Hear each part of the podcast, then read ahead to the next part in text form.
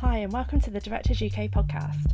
1917 is on a roll this awards season, with wins for Best Director and Best Picture at the Golden Globes, and a bucket full of nominations at the BAFTAs and the Academy Awards. For our first screening of 2020, we hosted a Q&A with the film's director, Sam Mendes, and who better to talk to him about this stunning technical achievement than the amazing Alfonso Cuarón. In this episode, Sam and Alfonso discuss the amount of preparation that was required for such long takes, the continued relevance of the First World War, and why you shouldn't be sat there wondering where the cuts are. Just a heads up, there are a few spoilers for the film in this discussion. We hope you enjoy the podcast.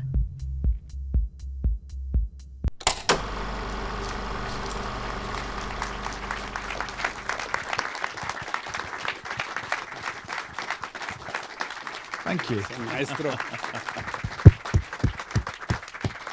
hey, good evening. Uh, welcome. I think uh, I'm sure that uh, you just finished uh, an amazing experience. So now we're going to chat with Sam. Just to start getting into backgrounds. Is this film has this film been gestating for a long period? Well, in one sense, yes. and In another sense, no. Uh, um, no, in the sense that I didn't think I was ever going to write anything. Um, it was never my intention to write a script. Uh, and it was only when I'd done the last two Bond movies and I'd spent this time in the writer's room uh, working on projects from the ground up, you know, from a blank page. I'd never actually sat in the room with writers and no story. I'd always been sent a script or um, developed a book or, you know, but to be in a room where there was nothing and to watch it become something on that scale, that was quite inspiring. And I, and I began to think maybe I could do it myself. Began to think of myself as a writer. Um, so it wasn't until then I actually thought I could write anything. But in another sense, it's been gestating all my life because it's based on mm. stories that my grandfather told me, and he he did a funny thing when I was about twelve. My my grandfather, I should give you some background. He was a he was a novelist. Um, and uh, a great storyteller and a hero of mine when I was growing up. Um, and uh, but he, he fought in the war from 1916 to 1918. You can see that the, the movie is dedicated to him. Um, but he never told us the stories, uh, never told anyone the stories uh, of what he'd been through in the war until I was uh, 11 or 12, and we pestered him, and he, he told us. Um, but he, he forced me when I was 12 to sign a contract. He, he wrote a little contract out, longhand, that I would complete my first novel by the age of 18 um, which obviously I didn't do. Um, Bridge. Uh, but, uh, but but but but he was obviously determined that I would be some form of a storyteller. He he he knew that I was interested in stories, and he knew that I kept asking him to tell him to to tell me stories. So in a way, this is this is me fulfilling my contract um, uh, that he, he he made me sign when I was twelve. So, um, so in that respect, it's been it's well, been you pay the interest. I have to say of all the of all the time that you lapsed. Um, no, but it, something is, is I think is, is relevant as in, is interesting is that if you think about it, now the, this war happened more than hundred years ago, and I'm thinking of me as a, a as as as, as a teenager, for instance, uh, and think, think, thinking about wars that happened 100 years before. And I have to say, I have to think about the Italian Restoration, uh, uh, the leopard, you, you, know, the stuff. It's, mm. it's, it looks like, and I have to say, it was like not a period that I was never, uh, I was necessarily fascinating. The, the, the, end of the of the of the 19th century. Mm-hmm. Uh, it's clear that this war has a greater resonance. Mm and and particularly in the UK. You know, it was uh, it, it, was it, I think it marked in many ways mm. uh, the, the, the the nation that then it was it, it, was it was created afterwards. So it, it was a war that when you were growing up, besides the stories of your of your of your grandfather, it was something was relevant that you were intrigued about? Yeah, I think we brought up. I mean, I, most of the people in this room, I'm sure, would, would would concur if they've been brought up in the English education system. This war throws a huge shadow over the a much bigger shadow in some ways than the Second World War. You know, we we all have our term of doing the war poets, Wilfred Owen and Siegfried Sassoon, um, learning about the war. You go into any village or small town in the UK, and there's a memorial to the fallen. And one of the things that you notice about these memorials is that often, in you know, these are small villages, entire families. You'll see, you know, seven generate, you know, seven names. That's three generations of men, or two generations of the, the male line completely wiped out. So uh, the sense of a generation dying is very um, is very clear. But uh, the thing that fascinated me about it and still does. Um, it's endlessly fascinating. Is it, in some ways the Second World War is much easier to get your head around. Um, there is a clear Baddie. baddie.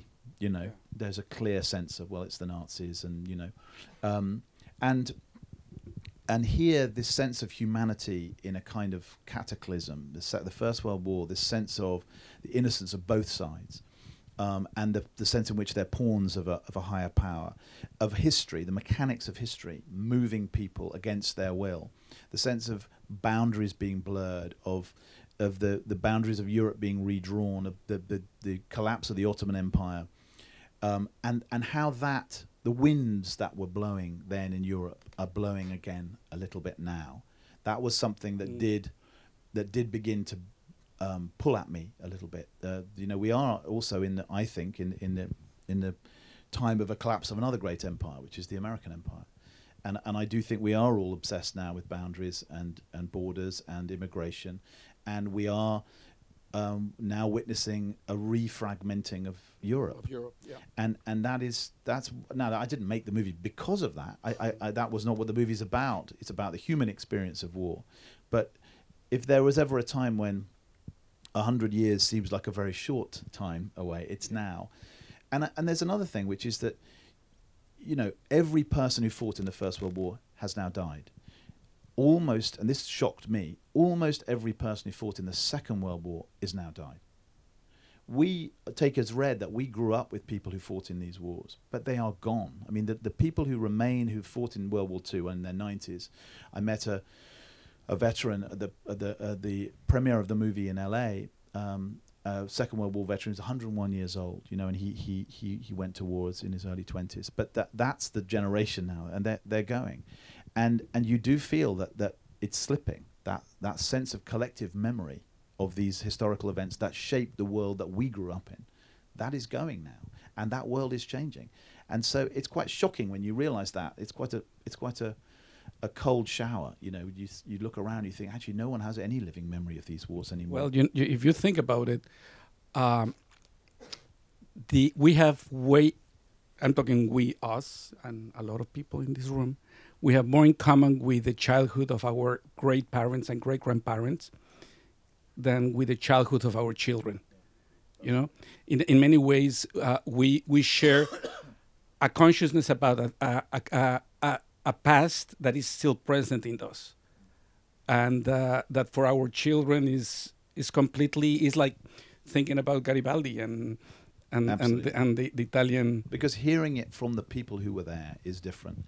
And you know, but I also feel like, you know, I say it right at the end of the the, the um, dedication to my grandfather says, you know, who told us the stories, and that that's very deliberate phrasing. You know, he told us stories, and and um, you know, uh, we, I hope, Schofield at the end of the movie, I feel lives on to tell the stories uh, to his children and grandchildren, and and we live on to tell the stories that they told us. You know, and that, that as a duty as a storyteller is to hand down, in a way, that's how stories and storytelling, the tradition of storytelling, emerged in the first place. You know, that sense of it being a gift um, in some way. So, I, I did feel that that quite keenly, and and that thread that I felt writing it has become bigger and bigger while releasing it because every time I come to a screening, every time we do a Q and every time the people that come up to me afterwards, all of them have personal, you know, relationships with um, my father. My grandfather was in the Second World War. My great grandfather was,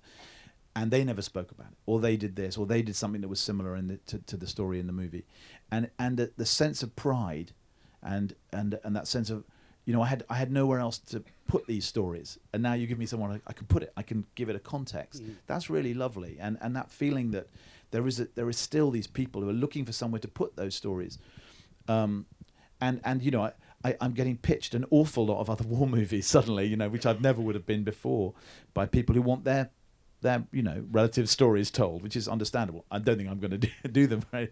but you know, it's you can feel a sense of um, need that, that that that these things, if we don't mark them, are going to be lost forever. The um, now, but growing up, I mean, the the, the, the there are quite a few amazing masterpieces, uh, uh, films that are uh, based in the in, in during this war.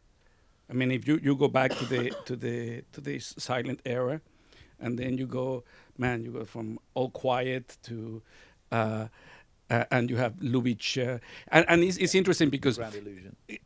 uh, that's uh, Renoir, yeah, Grand Illusion. What is what I was going to say? There are different approaches. You know, the, the those some are more oblique approaches, some are more direct appro- approaches. You have uh, even Lubitsch with Broken Lullaby, that is kind of after the fact. Everything happens after the fact, and uh, and of course, Paths of Glory. Were you ever interested? Those were films that you were kind of attracted or or kind of influenced in any way, or not really? I, I was influenced. Paths of Glory, I was influenced by because Clearly. it, it, you know, he, he, the shots walking down the trenches are iconic, and and and um, you know, you always think about Kubrick at some point in making a film, at least in my experience. Um, he surfaces, you know, um, like a sort of dark, you know, elf in your brain, going, you know, yes, you, I'd do it better than that, you know.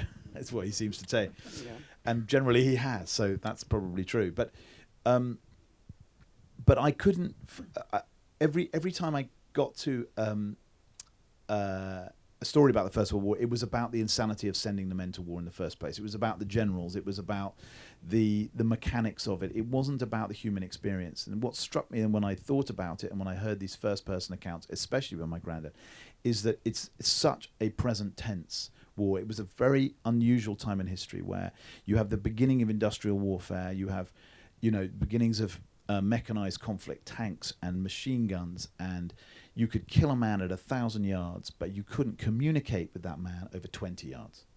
And that never happened again in history. And to me, to put two men, uh, what I felt I'd never seen was was being in that absolute present tense. I only can see what the men see and nothing more. And and I need to remain on the ground with them, or in many cases under the ground in trenches and, and, and dugouts and holes and tunnels and what have you. And it felt like I hadn't been to that place. Um, and I hadn't had that sense of real time and real distance. But then I had to find a way, a, a moment in the war where, where you could travel distance because it's a war of paralysis, the First World War. It's a war of stasis. You're trapped in trenches, you can't move. That's the whole point of it. You know, millions of men lost their lives in 300 yards of land, you know, piles upon piles of bodies, you know, um, and, and there was no movement.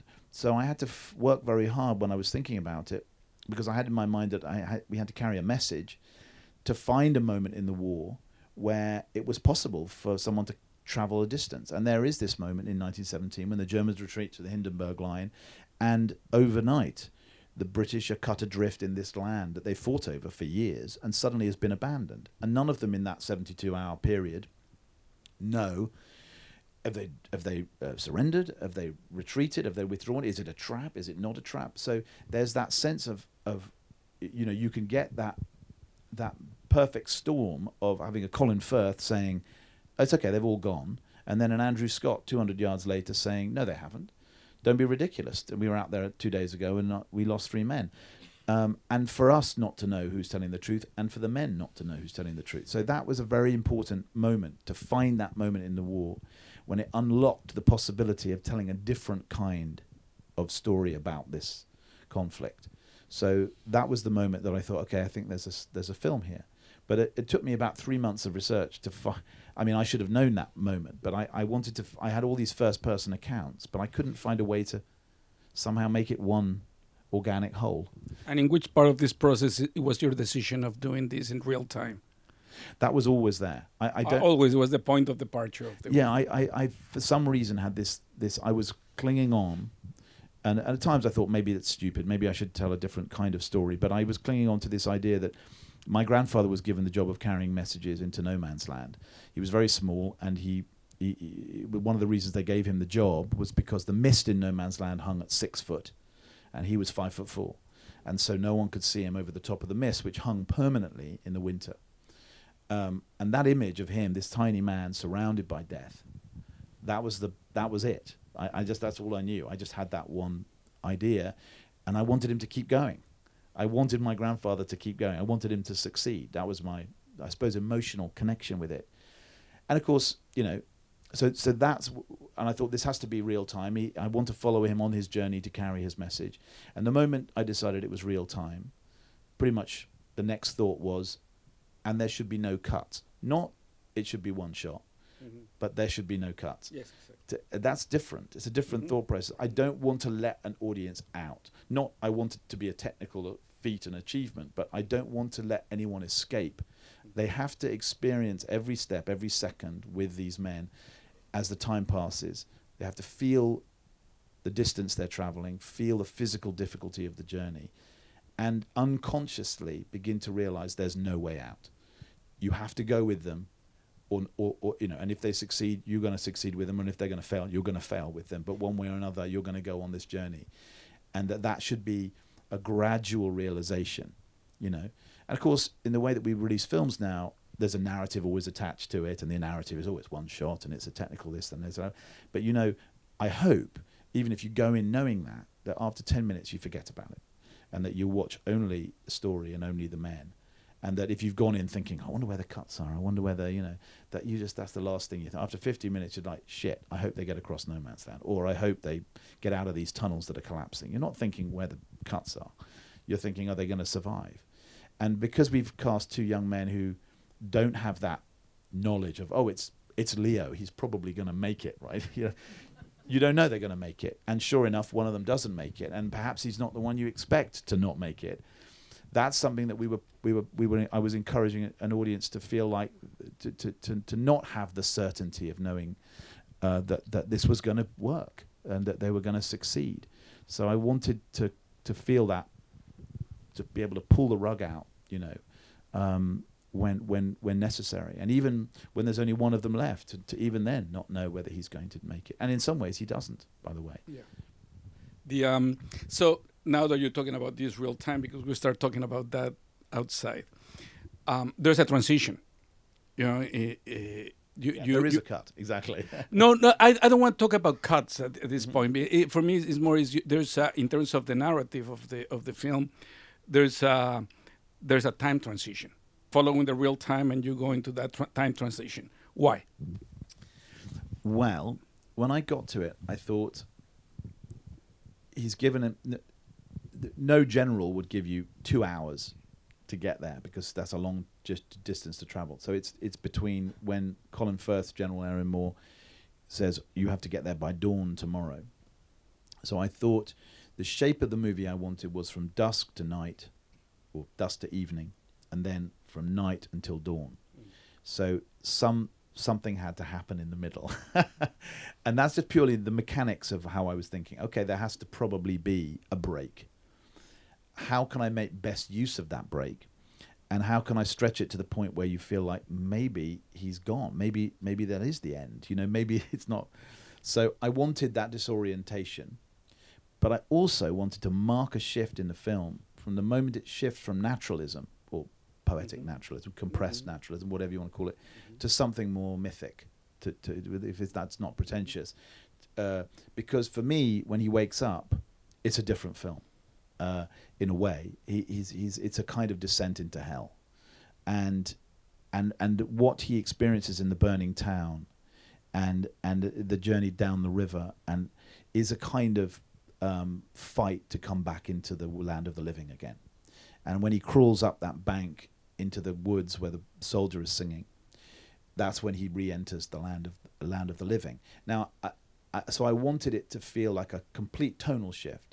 So there was a deliberate choice not to, when we came back from black, to come back to the same shot again, but to come back to a different angle. Yeah. So yeah, it's yeah. and he's upside down in that moment. and He's in close up, and in that moment you think he doesn't know where he is. He doesn't know how long he's been out for. He might have been out for two days. He might have missed his deadline entirely. You don't even know if he himself remembers who he is or where he's supposed to go, and he just stumbles forward into that landscape blindly. Uh, and I love the fact that you, the audience, don't know what the time is. I mean, the first thing he does very obviously is tap his watch. You know, no, I don't know what. You know, he's we're we're out of time here. We're in some other place. So there was a there was a tonal shift as well, and and the more I thought about it, and the more Roger Deakins and I talked about it, the better it seemed as an idea uh, to take him down into this into the underworld, really, um, in which he he he, he you know he meets versions all, almost of himself. You know, the the two soldiers he meets are like mirror images. You know, when he looks at the burning church and that man comes out of the burning church next to him, it's like he's looking at his own shadow. And they walk towards each other, and it's only the shape of his helmet, or you know, the shape of uh, whatever it is that alerts one to the other about, oh, that's no, he's not my friend. It's an enemy. I- In that moment, it shifts. It's like a bad dream, a nightmare you've had, or again when he stumbles into that bombed out schoolhouse and, and is staring in the face of someone who's clearly younger and more frightened even than he is, you know, and, and has to gives him the opportunity to go, but they end up fighting and he, he has to kill him. So those those moments are deliberately dreamlike and, and strange and and um, kind of defy the sort of naturalism that had been the sort of progressive, almost join the dots naturalism that takes him up to that point. No, and and it's uh, you know, and and and and Deakins' work he has done amazing work all of his life, and the the scene of the, the night with the flares, I mean, is is just.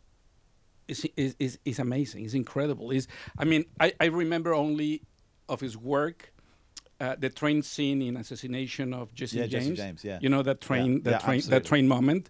It's uh, you know this thing of the, it, it gives you that that sense of of, of confusion of a hell. He's he's he's in the midst of hell. It's really incredible that It, it is, and it, it was a very, it was, it was, it was actually a very. Um, I mean, all of these things were complex to construct. Obviously, you're constructing a set that's the, the, the core idea of the flares was from the get go, or, or he or he came up with the idea no, of the, the flares. flares were in the script. We we had the script, but the flares became more expressive and and more of a metaphor as we worked on them, more of a state of mind. Um, and uh, we we constructed the set, uh, you know, in miniature models, and we built uh, little wires, and we, we we turned off all the lights in the room, and we we worked out the journeys of each flare and how long for, and we constructed the town to throw the correct shadows. So that entire town in a way is a lighting rig. The, the, the town is constructed in order to throw the shadows into the right places. And the burning church which is actually a rig of about two, 2000 lights which then becomes a, a visual effect um, you know we, we, we plonked it in the middle and then we ripped bits off all the walls of the model so that the light streaked through in the right way um, to to to light to, to to light Schofield's journey as he went through that town, and even on the day we, we went there, you know, banging bits of wall out and to try to get the light streaking through at the right moment for him to turn around or look, and so everything in a way was. Um, was was was built from the light outwards. Which, yeah, but, but that, that unusual. is interesting because you prep everything at nighttime. I, I'm sure because, I mean, th- that you really need to you you need to rehearse it or try it at night. but that was the thing about the movie is that you know one of the things that was interesting is if I tried to shoot that sequence of him walking through the town with the flares, going down Main Street, you know, into the main square and down into the cellar, in a conventional way, by which I mean coverage, and it would have taken twice as long. Um, but we would have all been relaxed, you know, because we were like, oh, we got three shots tonight. Oh, we yeah, got eight yeah, shots. We got yeah. seven setups. We're doing this. We're like, oh, know, keep moving, keep working, and uh, this it took. Mu- it was much quicker, but we had to spend an entire day and night just rehearsing, and everyone terrified, panicked. We're not shooting anything. We're not going to. You're, it's like it's, it's okay because when we do shoot it, we get the whole thing. So it, it was this constant thing of like of everyone slight that slight sense of panic that if we don't get something, it means we're not doing it, and trying to persuade them the crew that actually, and they got used to it eventually. Actually, it doesn't mean we're not doing it because, you know, when we've rehearsed it properly, we'll rip through it, you know, and we'll get seven minutes like that, you know. But it'll take two days of preparation to get that, and uh, or three days, and that's on top of the rehearsals and the you know the blocking and all that stu- stuff. You know, we the the um, it, we had to time each individual flare. I remember 32 seconds, 22 seconds, 17 seconds. You know, and which way they were going and all that kind of stuff. So, yeah, I mean, Ro- Roger is meticulous, and Roger is all about prep, and and we did it properly. I mean, we prepped this movie properly. We prepped it with the actors. Now, to have the luxury of the actors there from day one of prep. So we had six months, and every time I needed them, they were there. So by the time we came to shoot, it was in their bodies. It was in George's. It was every fiber of his being, and he not only understood his own character's journey through the movie, but he understood exactly what every other department was doing. He, under- he knew how long the flares were going. He knew how long he knew where the explosions were in the last run. He knew exactly what, and he'd heard. I, I told him, you've got to come to every meeting, come to every production meeting, and just listen to what we're talking about, so you understand what you're part of.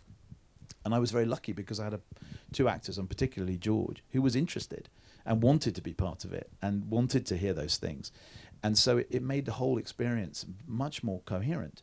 And and you must have found this. I mean, you know, we, we I was saying to you outside, I, you know, um, one of the many wonderful moments in your movies that Roger and I actually studied was a shot in Children of Men, you know. But one of the things I find with these big shots is that you do get in the way that you fragment a normal day's work on on, on set.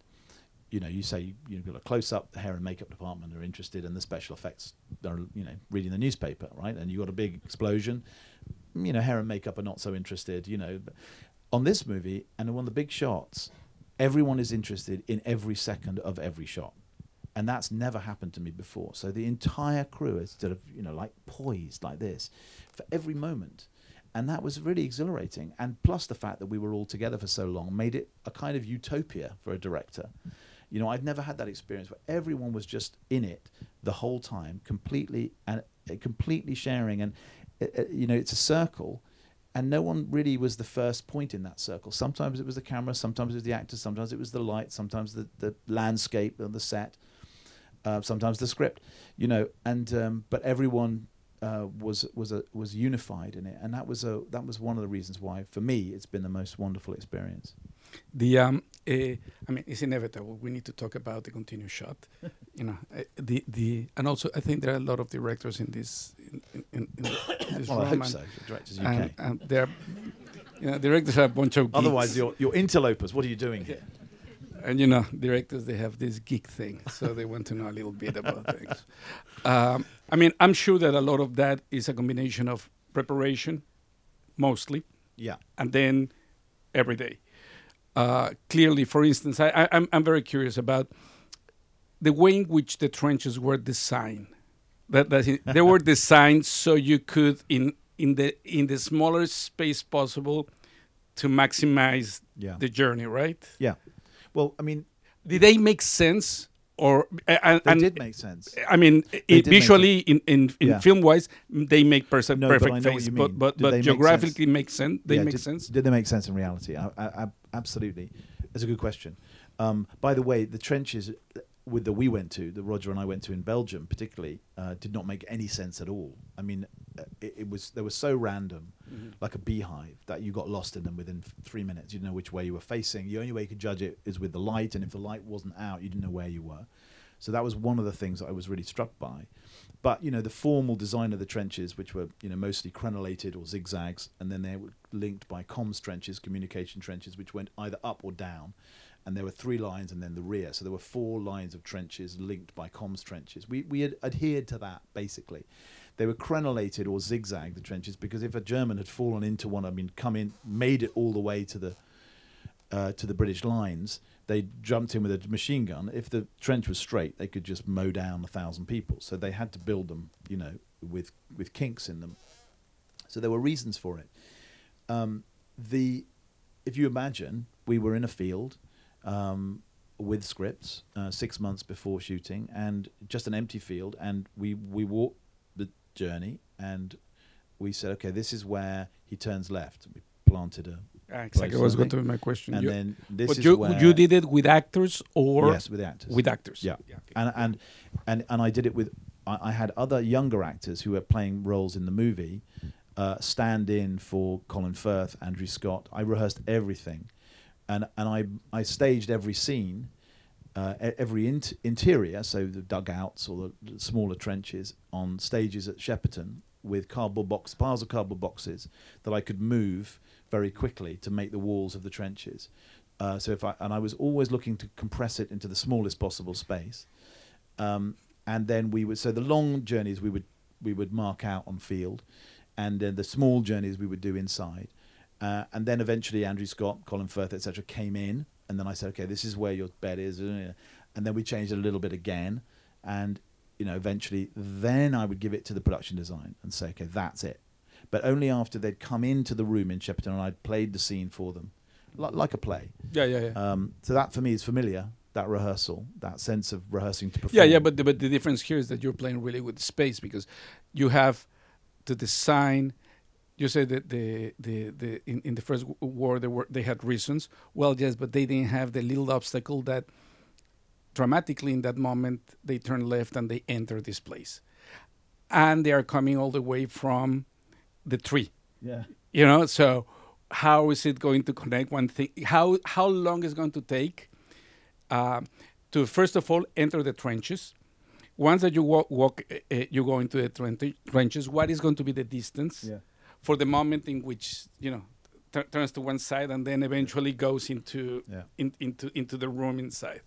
That's uh, that's instinct. That that that's you know that comes from the theatre uh, judging for me, judging the rhythm and tempo of a scene without cutting. The most difficult things in the movie for me were the silences.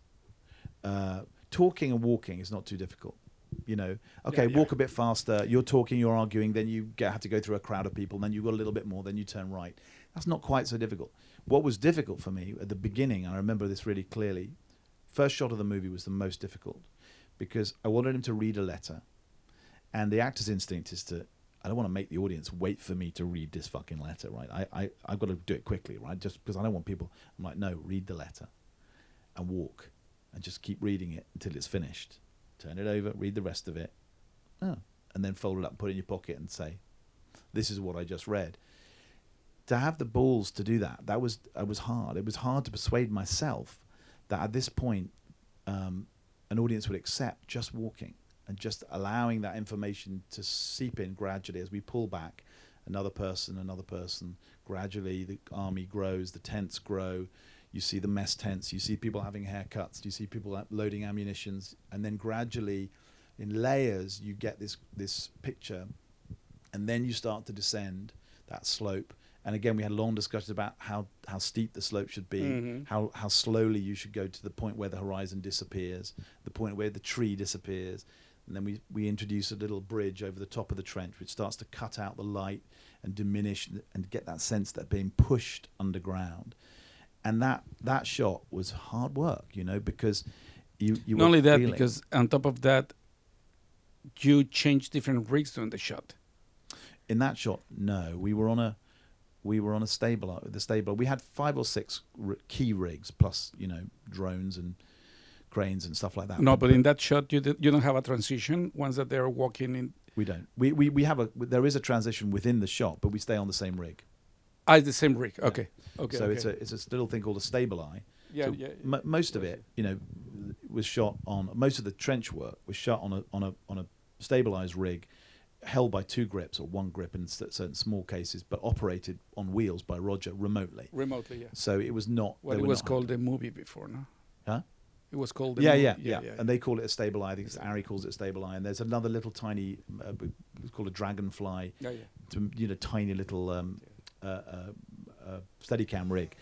Um, but you know, th- there was I used to call them. There's a there was a ninja rig, a, a, a samurai rig, and a sumo rig. Right. So the ninja was the small. Yeah, but I have to say the, the- the- samurai the- was the was the Trinity, which is the, the big the, thing. the the the, uh, the grips the, the, grips operating they're amazing because not only about moving back, actually the cranes and the, the booms up and down at the beginning yes. are they feel almost. I mean, yes, it's the stabilizing thing, but it's is the tempo of everything is really really really smooth. Yeah, I think that's but but that was the key. I mean, you, you would understand this is that the, it's it's the moving between rigs without shifting the style of the camera, and I think that's you know it's Yeah. fine. You know, you can't grab it off the crane and then run with it. It's going to look like you're going to go from a nice smooth, you know, crane shot to a hand a wobbly handheld shot. It, it it's the it's the tempo of everything, and it's the sense that there is this constant this constant threat that, that, that, that, the camera can express things in the way that it moves that are beyond words. And that's something that, that I think one has to believe as a filmmaker. Um, and that we are we're very- sloppy with the way the camera moves now, and that, and that Steadicam has encouraged some exciting experiments and some very bad cinematography as well, you know, and that um, in the same way that for me making a movie in this way challenges the way that I've made movies before and makes me realize how sloppily and in, and how ill considered a lot of the time my editorial decisions are. That you know, oh yeah, well, w- I want to see every line in this scene, so I'm going to go cut, cut, cut, cut. You know what I mean? And that, that you do that almost without thinking, and that that that uh, and I was shocked at how much my um, early instincts as a filmmaker with American Beauty had got watered down um, by making you know just what I felt were pretty straightforward editorial decisions, and how much you can still use the grammar of film, the big wide shots and the tight shots, without cutting, um, uh, if you think about it hard enough and if you set yourself that challenge. Um, but it's also very helpful to have written it, you know, so you, you can step back and rewrite if you find yourself getting into a situation where you need to cut. I suppose I had a rule in the movie for me, which is if I ever get to the moment when I think this scene would be better if we cut, the scene is wrong, and I have to go back, uh, if necessary, as far back as the script and rewrite, um, and and and make sure I don't have that on the day of shooting. And so we'd had a couple of moments like that in rehearsals, and I was able to rewrite it. and the uh, an, an extra element just to add the complication and all of these things you were talking about the journey say from the early early on on the tree the letter and stuff going through the camp and going into the trenches and and uh, how however many transitions or not the, the, there would be that I think is com- completely relevant uh, is and I'm sure Roger was like a Rottweiler with it the direction in which the trenches are are built. And where in which point the trench has to turn into a different angle uh, because of the camera movie the, uh, adjusting and then the i'm sure that the geography start changing in the in, in, in the trench Only another right director would, or a, or another director of photography would, would, would ask that question. Yes, we, we you absolutely right. We bu- we had to build three sections of trenches, all Mm-hmm. pointing in the correct direction for the light, um, because otherwise we you know the the, uh, the we'd be stiff by that. I mean, also if you get trapped in a trench and the light is right ahead of you, then you, there's no shot. yeah exactly. Um, so yeah, we, we did a lot of that sort of fancy footwork, and we were able to. I mean, we built over a mile of trenches, but they were in three sections. Um, yeah, and and then that was part of the, the the the challenge. Also, was to shift the atmosphere within those trenches. So it didn't feel like they were going through the same trench constantly, you know. And the light shifting also helped us there. Um, but you know, I was looking over you know hundreds of of uh, period photographs to try and find details in trenches that weren't just you know uh, trench sites. And so we, we constructed those railway cottages that it goes through at one point. And then, you know, I love the idea that, that uh, obviously when they get over to the German side, that the German trenches are and were constructed completely differently, you know, using engineers and architects and um, and concrete and, uh, you know, built deep underground and they had beds. I mean, all those things are are Efficient. accurate. Yeah, I know it's a cliche, but it was true. Um, German efficiency. So, uh, you, you know, all those things were very helpful to us. Plus, when we went to Belgium, Roger and I, we saw these white trenches dug in chalk, and we both looked at each other like, "Oh my god!" It never occurred to me that uh, either of us that the trenches would not be brown. You know, and so you've got this other world, this other landscape of the trenches dug in chalk, and you've got the quarry which is in clay. So there's different colours and different tones and atmospheres that, that can be used. And, and that was pivotal for us because we didn't want to get trapped in this sort of brown world, you know. Um, and that's to a large degree what, what's happened with most, you know, First World War movies because they are stuck in the trench. and then from the ear from early on i'm sure there was a a big scary decision is are we going to commit ourselves overcast or sunlight? Yeah. Well, actually, didn't that didn't take long because we, we had to be overcast because Uh, the idea of no, it, it was all about no man's land. No man's land was pivotal for us.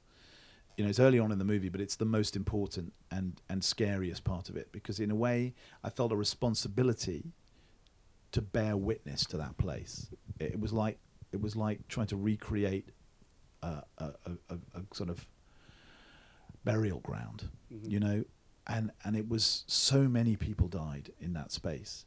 So many people were left to rot and buried in unmarked graves. So many relatives of people that you know we know just never came back and, and died in that, that one place. And I've, I wanted it to be I wanted it to be heavy, and, and I wanted the visibility to be not very long. I wanted it to be misty. So that defined the whole beginning of the film. I, I couldn't contemplate a sunny no man's land. Yeah, but you you you you got lucky with weather. I mean, at some points you use smoke to block the sun, right? No, we waited. We You always waited? waited. Yeah. yeah. we never, we never. Well, uh, we never blocked anything apart from when we were in a dugout. Um, but the good news was, while we were waiting, we rehearsed, and we would often rehearse. And if we got to the end of rehearsals for one shot, we'd rehearse the next and the next, and then we'd go back, and then we'd be prepared. So we we very rarely sat around waiting for the sun to go in. There's a couple of moments when we're on the river, like, uh oh, you know, there's nothing we can rehearse. We either George, we have to throw active. George into I'm that lazy. I prefer to wait. Yeah, yeah, yeah. It's painful. And Roger was dying because he felt like people were blaming him, and I said, "This, that's all right. You know, they're blaming me, so fine." um, but you had to, yeah. I mean, it was important because there would be no continuity either if you're stitching two shots together. Once you start, that's it. Once you commit to that first, you know, that first overcast. We had a few lucky accidents when he, they come out into the quarry after they've got out of the tunnels. There's a kind of watery sunlight there, which was really weird and eerie, and that was very lucky. And that was a natural mist hanging over that quarry on that day, so that was just a bit of luck. Um, and then at other times, there's amazing. We shot in Salisbury Plain, and the I don't know if you know it up there, but the landscape is it, it's it's very high. It's, it's quite primeval, sort of. It's where Stonehenge is, obviously. So it's a thousand foot above sea level, uh, but it's very flat. So you have these huge vistas of sky that disappears over the horizon, and the skies were very. It's like a microclimate. They were very changeable and and very moody all the time. So those sorts of things were just were lucky. You know, we we we were um, we were fortunate, and you know we were in England, so you don't have to wait long for grey grey weather. No, and on top of that, any any, it, it is amazing what, the, with the tools of visual effects we can do nowadays. Yeah. You know, like uh, I mean, we were talking about, you know, um, I was, I was geeking out on Alfonso about his Children of Men shots, and, and he was saying, well, actually, that was over ten years ago now, and it was difficult to achieve those, and there's a lot that's happened. In yeah, because in those days we could not do the whole thing of the sky res- replacements and Yeah. stuff. But also, now you, like- you, I mean, you know, the camera itself, I mean, is so small. I mean, they, they, they created this prototype of the Alexa for us that, you know, we wouldn't, a normal Alexa or a film camera, God knows, would not have been able to get into the spaces that we needed to mm. get it into, literally into holes and dugouts and, and trenches. It's not so much getting into the space, but, but the people that are in there with you, you know, you have to get through them. You know what it's like with background passing, and you don't want to see them Yeah, the, that, coming that- in. that- yeah, so they had to be tight all the time, tight. You So know, w- with all the tightness in the trenches, and I was always nervous that one one was going to to end up killing the other accidentally with the bayonet. and I'm sure that happened a lot, right? Yeah, there was a lot of well, we had we had some rubber bayonets, which I hated, but ultimately it was essential. Um, but but also, you know, I mean, I I mourn with the rest of them, with the rest of everybody else, the death of film projection. On the other hand, if you're looking to try and do a movie with no cuts, you know, not having real changes is pretty important because there were at least seven or eight cuts in all of our movies, whether we wanted them or not. And it's when you change reels. And, and you know it's only recently you've been able to do something that actually is one continuous movie. Well, and if you have uh, uh, if you have this Dolby system, you don't miss, you know, the, the blacks in the. This is incredible. It by is way. I mean, incredible. the- the- the- only- use, uh, there's only two of these projectors. You're probably aware in London. One is in here, one's in the Odeon Leicester Square. Uh, a cool million dollars that projector cost, um, and uh, but it really, you really the dynamic range really is. I, I'm sure you notice it. The dynamic range is something incredible, and the um, so we talk about uh, uh, about the background, then the heavy prep because it's very clear that the- everything was had to be really, really, really thought out. Then how was every day, like an average day? How, for, for hap- just uh, how many days you shot for? we shot for 65 days. Wow. Um, uh, we the average day for me normally, you see, would be coming in. Uh, you know, maybe play a bit of music. You know, just g- in my little tent or wherever the hell I am. I, I don't like having anyone looking over my shoulder, so I was just me and my script supervisor. I don't like anyone else around. Very happy for people to come in with notes or thoughts, but they have to come into my environment because I get self conscious if people look over my shoulder. Um, and this one, I couldn't listen to music. I was totally, I was in like a tunnel um, for the whole time, and uh, I just would sit there in silence, uh, staring at my mon- my monitor screen. I had to have a very big monitor screen. Normally, I don't, but there was so much information in every shot and lots of background that I needed to see as much as I possibly could. Um, and uh, I, um, it was a lot of, it was like one long build up. You know, I mean, you you had a day like, I mean, every day. Like the trench run at the end when George is running down the the, explosions. You know, you've got 300 crew members standing behind a monitor screen, literally, you know, cheering like a sporting event. You know, that he's go on George, go on like this. You know, it wasn't like any other movie ever Maybe That doesn't normally happen when you're shooting a shot in a movie. You know, it it had a kind of of a feeling like a sort of there was something gladiatorial about it every day. We're going to make this this we're going to achieve this one thing, and that's all we needed to do. Sometimes we got it, sometimes we didn't, but it was always a big big build up. It was like this sort of you know slow moving beast that got bigger and bigger and more and more complex. You know, every the big trench scenes would be layers of staging. You know, okay, bring all you know, let's get this.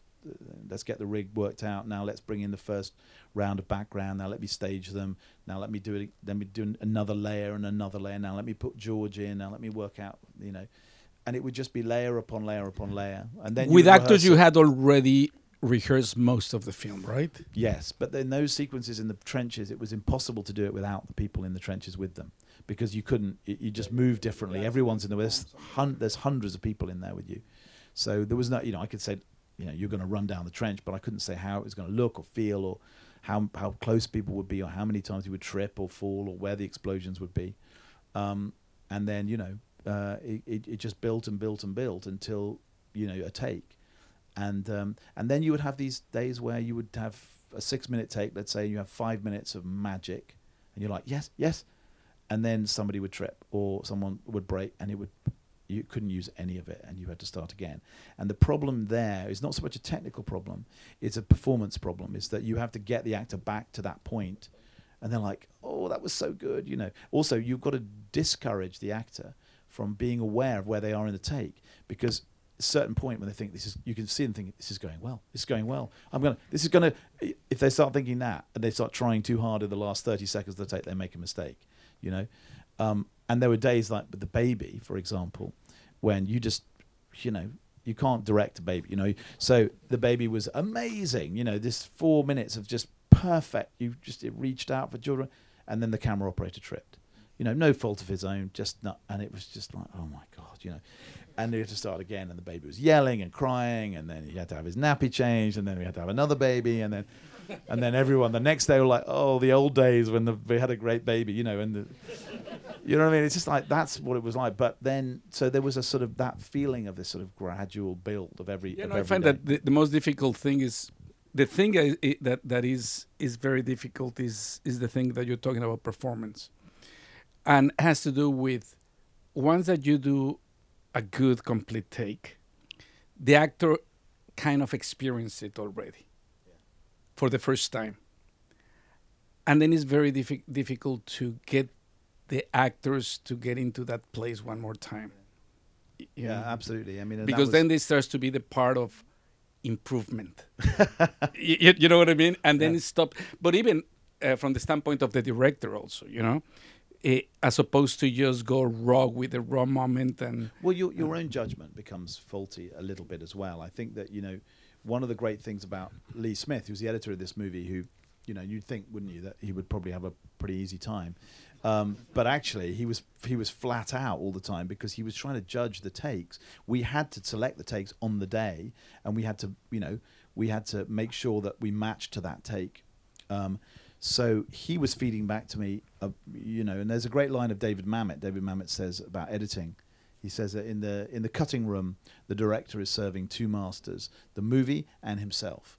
It's the editor's job to just serve the movie, and that really was true of Lee in this in this film because Lee was saying, "I know you did 28 takes." So as a director, you're pretty sure that ah, take 26, 27, 28 is going to be the best. Otherwise, what we would what were we doing all that time, right? And Lee goes, I think take nine is the best. And you're like, fucking kidding me? Take nine, you know? And then in the note it says, you know, he made he made a mistake in take nine. He's like, we can deal with the mistake. We can just we can that little moment that's easy. Look at the performances in that take. And you know, "Oh, and go and watch it on the monitor screen and be like, fuck it, he's right, you know. And he was right almost always. He was an incredible judge of performance. I needed that because sometimes, you know, little things distract you. The take of Dean of Blake dying in this movie, that throughout that take, George had a little dot of blood on his top lip from George's blood rig, uh, from Dean's blood blood rig. And throughout that take, I was thinking, this doesn't work. He's got blood on his face. He's got blood on his face. He doesn't know. That's not going to work.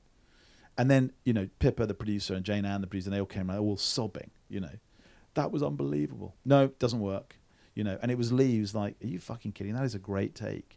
We could take the, you know, and it's so simple, but it, there's little things bug you. You're, you're being perfectionist and you want everything to be right. And of course, visual effects can paint it out. And I knew that, but I didn't, I didn't want that to be the case. I just wanted it to be right.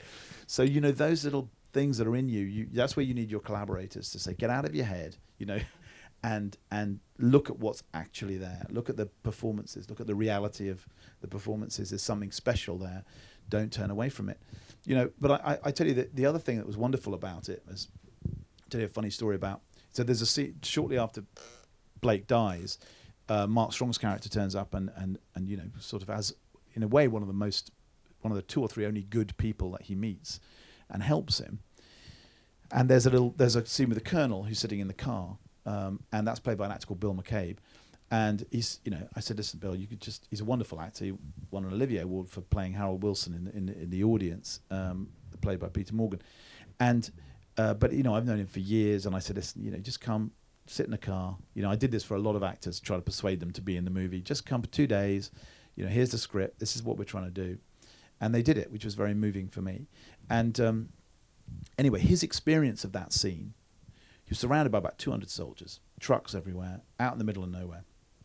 And uh, his experience would have been about three minutes before he speaks, we're way in the background, action, like that, and then nothing. And there's an AD in the back seat of the car who, after about two and a half minutes, goes, now. okay, then Mark comes out, he does his scene, you know, well, he did a few lines, then Mark and George walk off, another three minutes, and cut like that, right? That's the experience. After about five takes, I get this sort of real forlorn voice, Sam, like this. I go come out from my fucking tent, which is miles away, of course, because you know I can't be seen over the crest of a hill like that. Yeah, he said, "Where's the camera?" And I was like, "Oh, it's it's over there, like this." He's like, "Oh, okay," and that was it. And at the end of the day, he did another five takes or twenty takes, whatever it was. He said, "Well, that was one of the strangest but most enjoyable days I've ever spent on it." He said it was like being part of a historic reconstruction. He said, "I, I literally had, I never saw the camera. I never saw the only member of the crew I saw was AD who was sitting in the back of the car. But everybody I saw and everything I saw."